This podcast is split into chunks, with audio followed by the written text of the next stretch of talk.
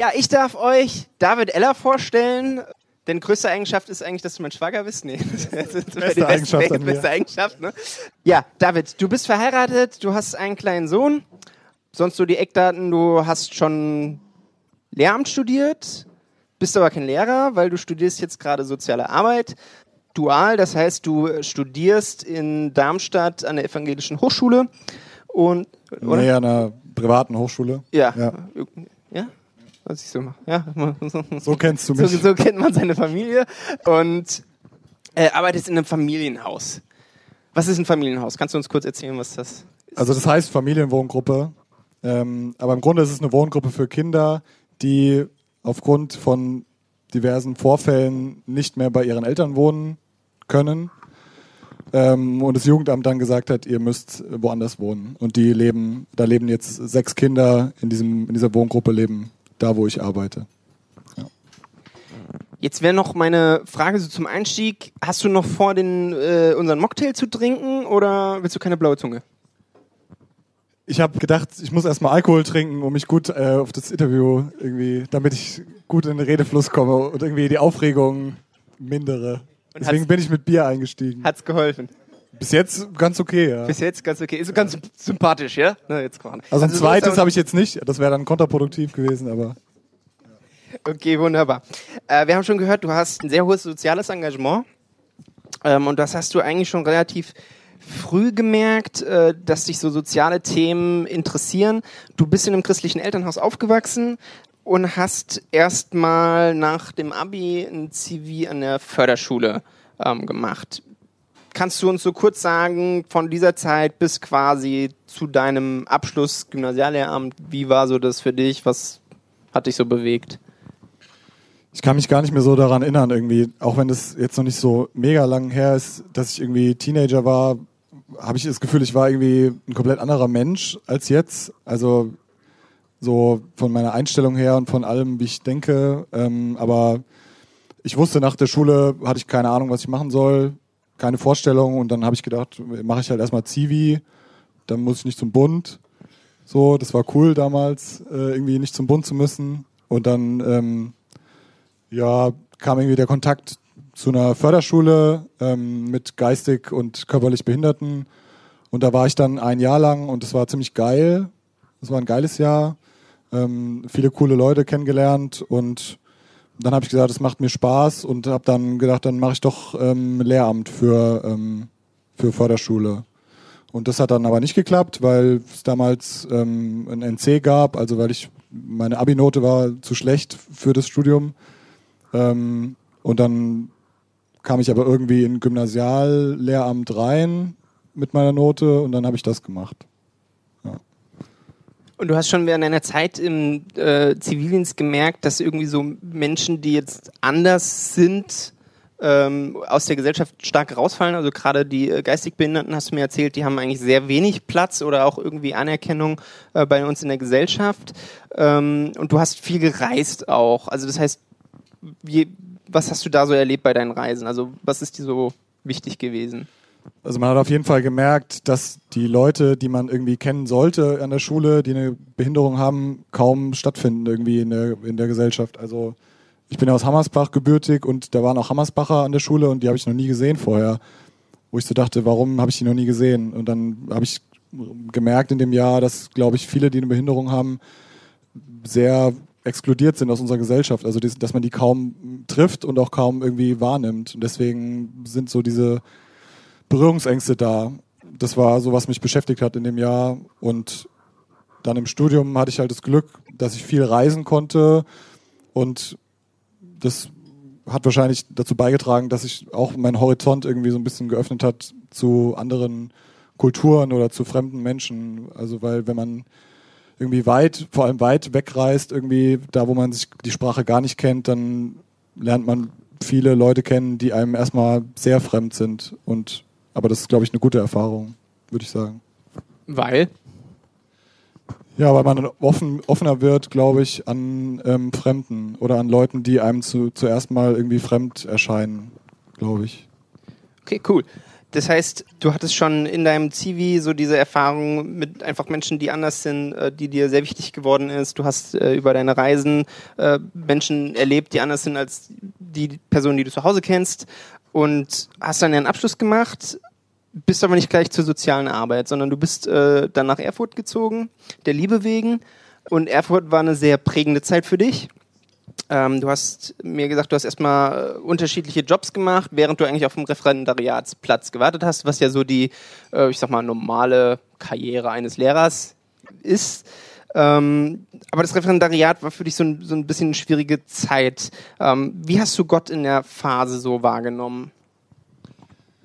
Ähm, ich war erstmal sehr dankbar, dass ich dann einen Platz bekommen habe, weil man da ja teilweise sehr lange drauf wartet. Ähm, und dann habe ich dann angefangen an der Schule, die auch sehr nett war und auch nette Lehrer, würde ich sagen. So für Lehrer waren die sehr nett. Ähm, aber es gab dann verschiedene Gründe, warum dann für mich relativ schnell klar wurde, dass ich muss aufhören, ähm, die ich jetzt der Länge halber hier nicht alle ähm, im Detail erzählen will. Aber ähm, ich glaube, es ist bekannt, dass im Referendariat der Druck relativ groß ist.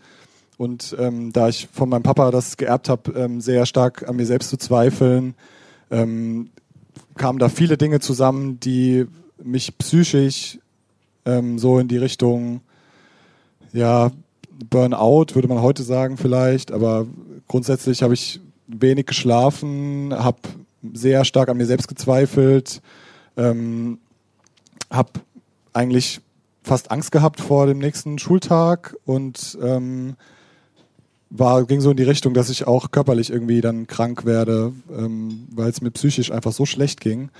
Und ja, ich habe dann auch, ich, klar, ich habe ich viel gebetet. Ich meine, wenn du nachts wach liegst irgendwie, dann, dann ähm, bete ich und habe gesagt, also ich muss jetzt hier aufhören, es muss aufhören, ich muss hier raus, sonst werde ich krank. Und ähm, das war dann ein Einschnitt, wo ich gedacht habe, da hat Gott irgendwie Erbarmen gehabt mit mir, weil ich das so schnell ging. Innerhalb von zwei Wochen war ich irgendwie draußen aus der Nummer. Ähm, und ich, da habe ich gedacht, so danke Gott, dass, dass, du Erbarmen hattest mit mir, dass ich da so schnell rauskam.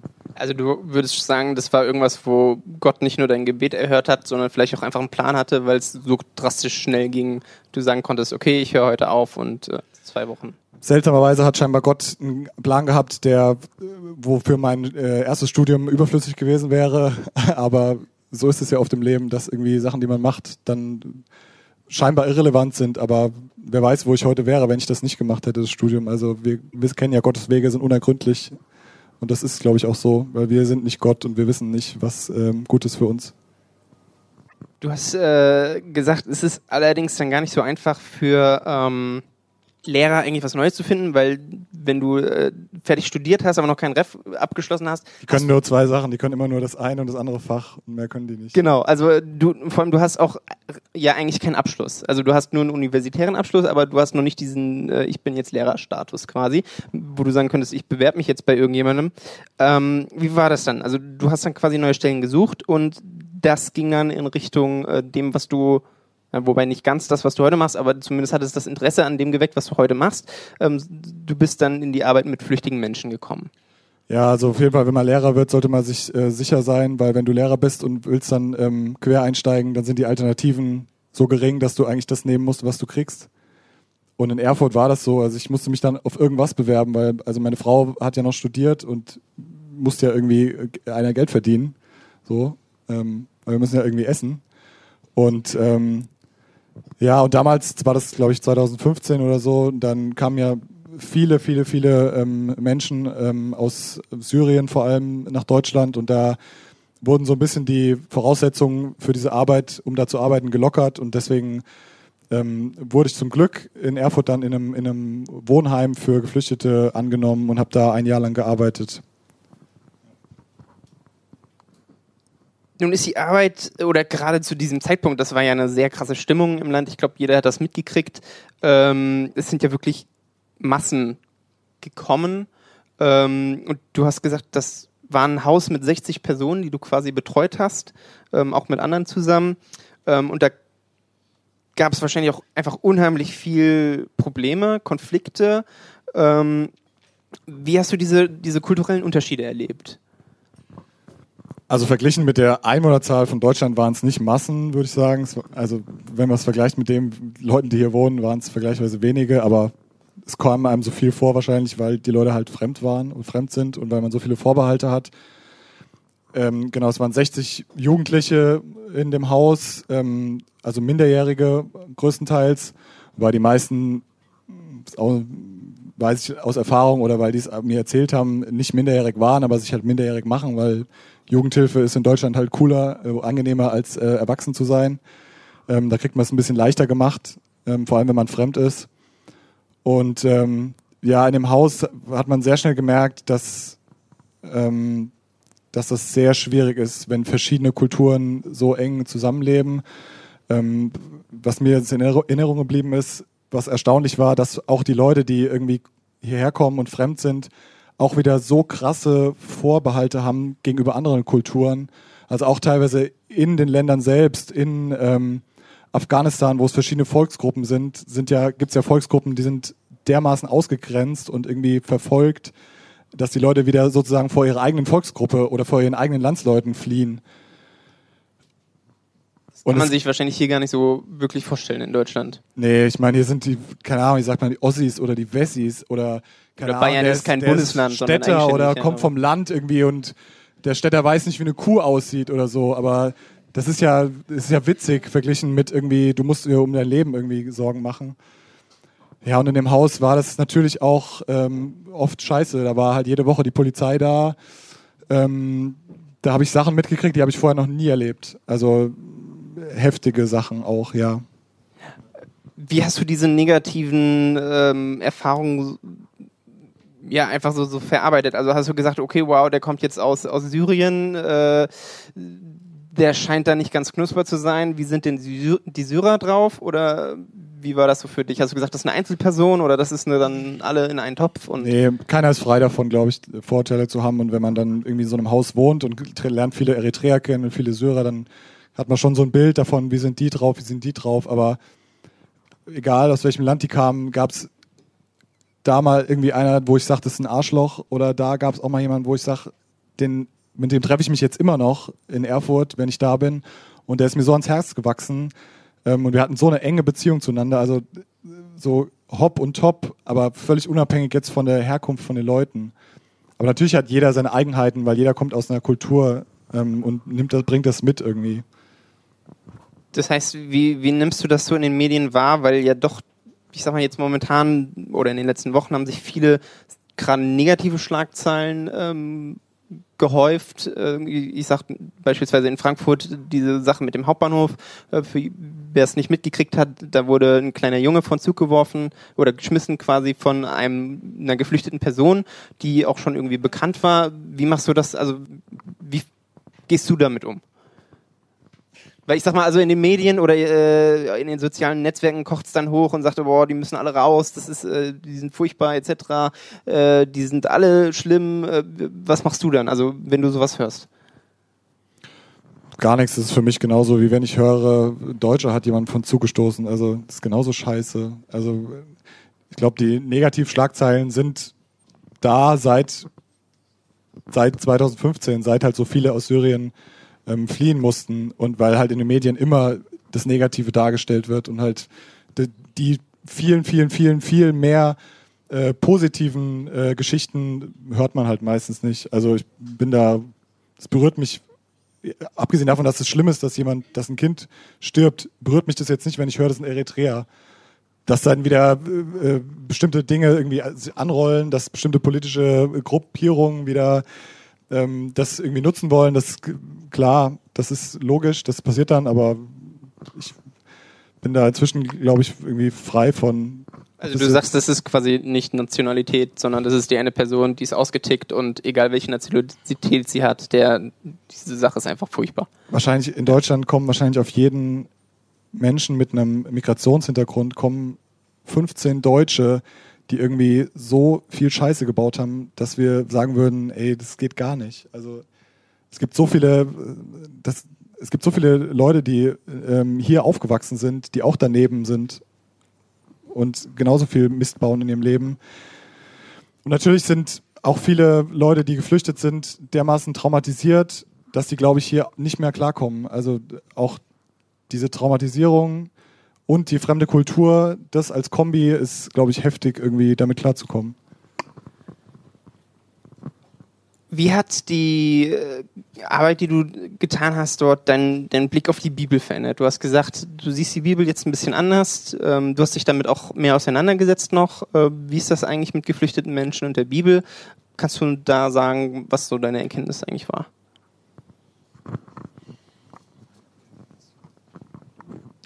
Also grundsätzlich ist mir, glaube ich, wichtig geworden in Bezug auf die Bibel, dass wenn ich mich Christ nennen will ähm, und sage, ich will das tun, was Jesus gesagt hat, dass ich tun soll, und er gesagt hat, liebe deinen Nächsten und liebe auch deine Feinde, dann kann ich nicht sagen, ja, ich mache das, aber bitte nur meine Nachbarn oder die Leute, die irgendwie, die ich cool finde, sondern dazu gehören halt alle. Und ich habe manchmal so den Eindruck, vor allem bei älteren Generationen, dass wir so ein Verständnis haben von diesem, was Jesus gesagt hat, dass wir da aufhören bei dem, was wir sehen. Also und wenn dann Leute kommen, die mir irgendwie nicht so koscher sind, die ich irgendwie komisch finde, deren Sprache ich nicht verstehe, dann, naja, ich will zwar meinen Nächsten lieben, aber ich kann ja auch für den beten, aber ich will ja eigentlich nichts mit dem zu tun haben.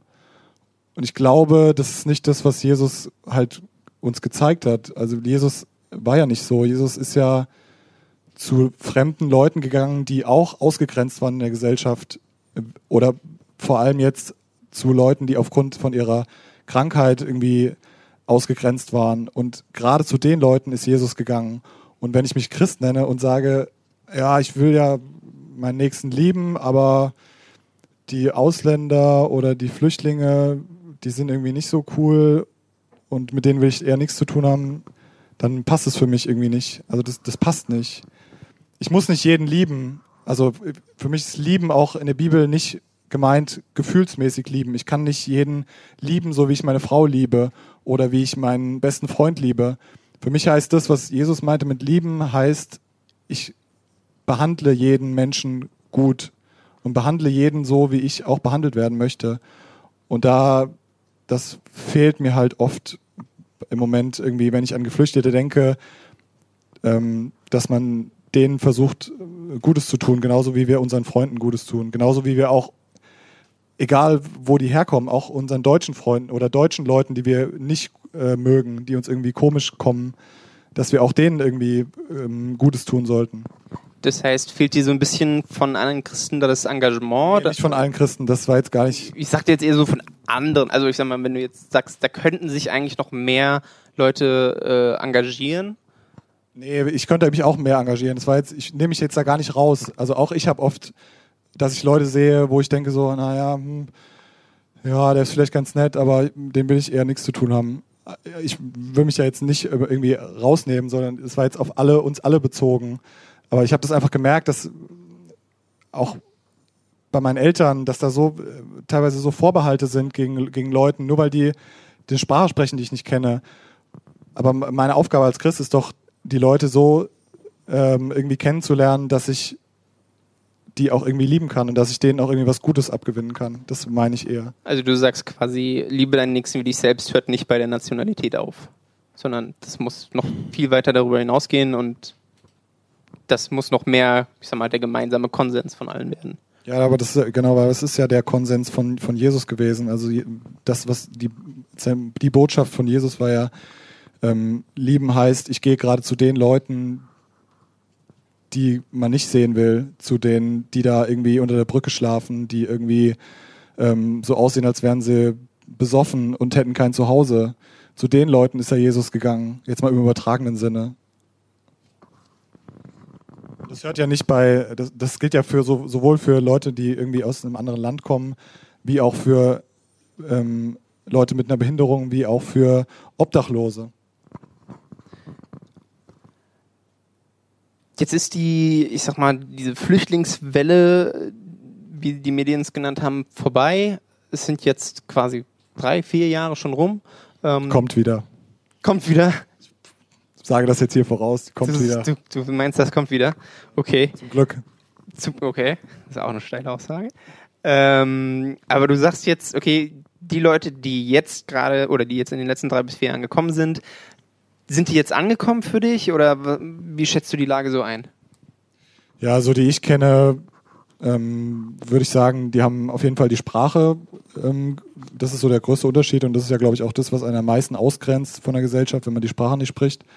Ich würde sagen, viele haben die Sprache ähm, wesentlich besser ähm, gelernt und beherrschen die Sprache und nehmen dadurch natürlich automatisch mehr teil irgendwie an, an der Gesellschaft. Ähm, ich glaube, Arbeit ist das große Problem immer noch von vielen mit einem ähm, Fluchthintergrund oder mit einem Migrationshintergrund. Arbeit zu finden, weil der Arbeitsmarkt ist halt schwierig, wenn du einen bestimmten Nachnamen hast, genauso wie es schwierig ist, eine Wohnung zu finden, wenn du den, den und den Nachnamen hast. Ich habe das in Erfurt erlebt, bei uns im Plattenbau, wo die Wohnungen reihenweise leer stehen und die Leute mir erzählt haben, oder der Syrer mir erzählt, ja, ich, die laden mich gar nicht ein, wenn die hören, ich heiße so und so. so. Und das ist, glaube ich, schwierig immer noch. Aber ich glaube, dass die Leute immer mehr auch so in dieser Vereinskultur in Deutschland äh, reinkommen, also in Vereine gehen, Fußballvereine oder so. Und wenn du da drin bist, dann kannst du, glaube ich, in der Gesellschaft ankommen und kannst auch irgendwie Kontakt und Freundschaften knüpfen mit Einheimischen. Okay, das heißt, wenn jetzt jemand äh, irgendwie hier ist und sagt, irgendwie berührt mich dieses Thema gerade, ich, ich merke, äh, da ist eigentlich noch viel, was getan werden muss. Was kannst du der Person sagen? Was muss sie irgendwie oder was würde jetzt den Geflüchteten am besten helfen? Wenn man sie so behandelt, als wären sie Deutsche, wahrscheinlich. Ähm, also wenn man sie nicht aufgrund ihrer, ihrer Herkunft, aufgrund, oder wenn man sie nicht auf ihre Herkunft irgendwie reduziert und sagt, und sie nur irgendwie so dieses, ähm, ja, oh, du bist ja cool jetzt, weil du bist ein Flüchtling oder so, das brauchen die, brauchen die Leute, glaube ich, nicht. Ich glaube, die Leute brauchen jetzt, dass sie so behandelt werden, als würden, würden sie dazugehören. So, und wenn ich irgendwen auf der Straße treffe, dann ähm, spreche ich den ja nicht erstmal auf seine Herkunft an, sondern dann mache ich halt Smalltalk mit dem oder ja, dass es halt einfach um so Alltagssachen geht, so wie geht's deinen Kindern, keine Ahnung, wie geht's deiner Familie, aber nicht äh, ja, wie läuft's in Syrien, wann gehst du wieder zurück oder so. Also das, das, also ich glaube, dass ich glaube, dass bei vielen die ähm, die Sehnsucht extrem ist nach der Heimat und ich glaube auch, dass viele wieder zurückgehen werden, wenn sie die Möglichkeit haben und wenn sie ähm, sicher sein können in ihren ihren Herkunftsländern, dann werden würden viele, glaube ich, gern zurückgehen. Ähm, ich glaube, man, untersch man unterschätzt das generell. Man kann sich nicht vorstellen, wie das ist. Ich kann mir das nicht vorstellen, zu sagen, ich gehe jetzt, ich lasse jetzt alles zurück und gehe allein irgendwie ans andere Ende der Welt. Das ist völlig irre. Also das, Zumal das, ist ja auch kein, kein einfach mal, ich steige jetzt mal in den Flieger und mache dann mal irgendwie für die nächsten drei, vier Jahre Urlaub ähm, ist, sondern die haben ja wirklich auch einen krassen Weg hinter sich. Also auch, ist, ja, das ist so wahnsinnig. Also was, was auch die Leute, was auch die Geschichten sind von den Leuten. Ich meine, man hört ja immer nur, ja, das sind Flüchtlinge und die sind übers Meer und das ist nicht so cool. Aber in Erfurt waren halt Jugendliche, die mir erzählt haben, ja, ich, ich musste losfahren aus Eritrea, äh, aus, aus, äh, der kam aus Nigeria ähm, ich musste aus Nigeria abhauen und bin mit meinem Freund abgehauen. Dann waren wir mit dem Bus unterwegs und dann hat der Bus einen Unfall gebaut mein Freund war tot. Ich musste meinen Freund ähm, im, im Sand begraben, neben dem Bus. Erzählt er mir dann, ja, und dann ging es weiter. Dann bin ich, ähm, dann bin ich aufs Meer mit dem Boot. Ähm, dann sind wir gefahren und dann sind halt neben mir die Leute erstickt. Und das erzählt er dir dann. Und dann, dann, dann wird einem klar, dass, dass dieses Fliehen oder, oder dieses, das, was die Leute auf dem Weg erlebt haben, das ist halt, das kann ich mir nicht ansatzweise vorstellen. Auch jetzt kann ich mir das nicht ansatzweise vorstellen, wie das ist, was die Leute da erleben. Und das ist halt so krass, dass ich niemals mir auch nur anmaßen würde, über irgendwen zu urteilen, warum ist der jetzt hierher gekommen? Weil dieses alles aufgeben und sein Leben irgendwie aufs Spiel setzen, dann muss es so scheiße sein in den Ländern, dass ich niemals sagen würde, ja, du bist vielleicht wegen Geld hergekommen. Nee, das ist so schlimm, was die Leute erleben teilweise und es ist so krass, was die aufgeben. Und es würde kein Mensch irgendwie machen, wenn der nicht einen richtig guten Grund dafür hat. Davon bin ich inzwischen überzeugt, weil ich halt die Geschichten gehört habe von den Leuten irgendwie, was für eine Scheiße die erleben oder jetzt immer noch erleben. Jetzt ist ja die Situation noch viel schlimmer. Deutschland ist ja ich muss jetzt, werde jetzt politisch und ich rede mich jetzt in Rage, weil mich das Thema halt irgendwie bewegt. Aber das ist, glaube ich, okay. Aber wir sind jetzt auch kein Willkommensland mehr. Im Moment ist es eher so, dass wir versuchen, die Leute alle schön in Libyen, in den, in den Lagern zu halten, in denen es richtig scheiße ist, in denen Leute irgendwie die schlimmsten Bedingungen ever haben. Und die Leute sagen, wir, wir gehen lieber aufs Meer und sterben, als in Libyen zu bleiben. Und Merkel oder die Politik im Moment ist auch nicht mehr so willkommensmäßig, sondern die Leute, wir, versuchen gerade die Leute alle schön wegzuhalten. Hauptsache es kommen nicht noch mehr. Und äh, das macht mir sehr viele Sorgen gerade und es macht mich sehr traurig, ähm, weil wir im Grunde leben wir im Paradies verglichen zu den Bedingungen. Du sagst doch irgendwo als Christ, ist es eigentlich auch dein, dein Anliegen oder das, was du in der Bibel liest, weil die Bibel auch voll von Flüchtlingsgeschichten quasi ist, äh, wo ständig irgendeiner sein äh, seine Heimat verlassen hat und woanders hingegangen ist. Ja, einfach solche Leute auch irgendwie aufzunehmen und äh, ihnen das zu geben, was sie an Alltag eigentlich brauchen. Ja, und die Leute wollen natürlich dazugehören. Wenn ich in eine andere Kultur gehe, will ich dazugehören, egal warum ich da jetzt irgendwie hinkomme. Also es, es, bringt mir ja nichts, wenn ich, wenn ich mit dem nur über Syrien spreche, sondern der will hier teilhaben, der ist jetzt hier. Was hast du gerade nochmal gesagt? äh. Ja, einfach die Leute äh, so anzunehmen, wie sie sind äh, und ihnen einfach auch ein Stück Alltag jetzt zu bieten. Das, so, dass sie quasi das, was sie, weiß ich nicht, wie man sagen kann, äh, aber das, was sie erlebt haben. Jetzt sind sie angekommen. Einige haben es vielleicht, oder ich weiß nicht, ob man das jemals verarbeiten kann überhaupt, äh, was die erlebt haben. Aber jetzt die, die hier sind, denen zu ermöglichen, einfach einen normalen Alltag zu haben, so wie jeder, der hier quasi geboren wurde.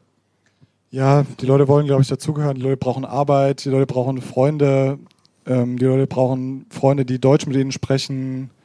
Ähm, die brauchen einfach Alltag ich weiß nicht, ob das, ob das, ob man das irgendwie verarbeiten kann, was da, was da passiert.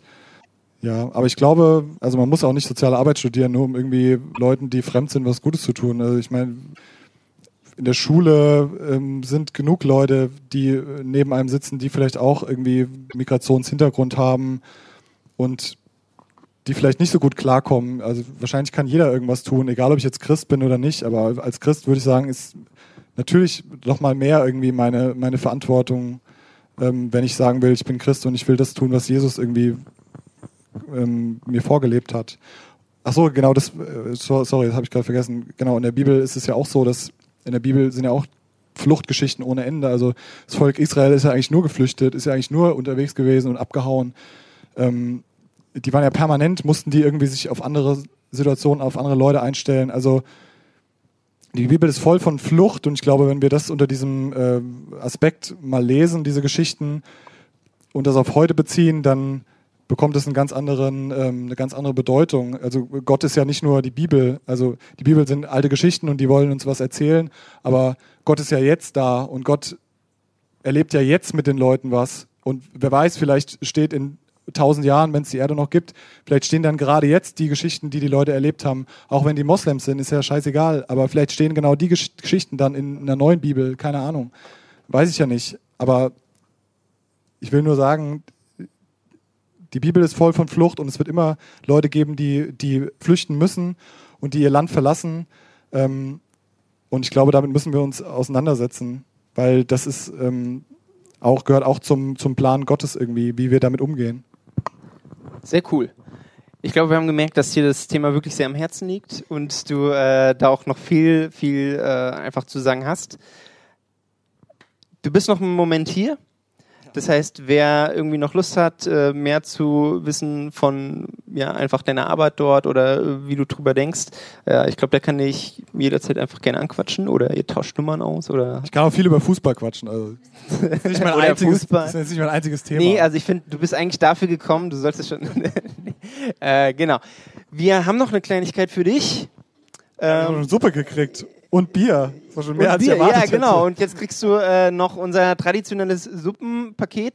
Da du aber ja leider gar nicht so ein Suppenfan äh, bist, habe ich noch eine Kleinigkeit für dich im Kühlschrank. Hast du noch einen Mad Eagle für mich vorbereitet? Ja, klar, klar. Sehr gut. Schön mit Salzstangen. Äh, ich danke dir, dass du da warst. Gerne. Ähm, an den Ma ja.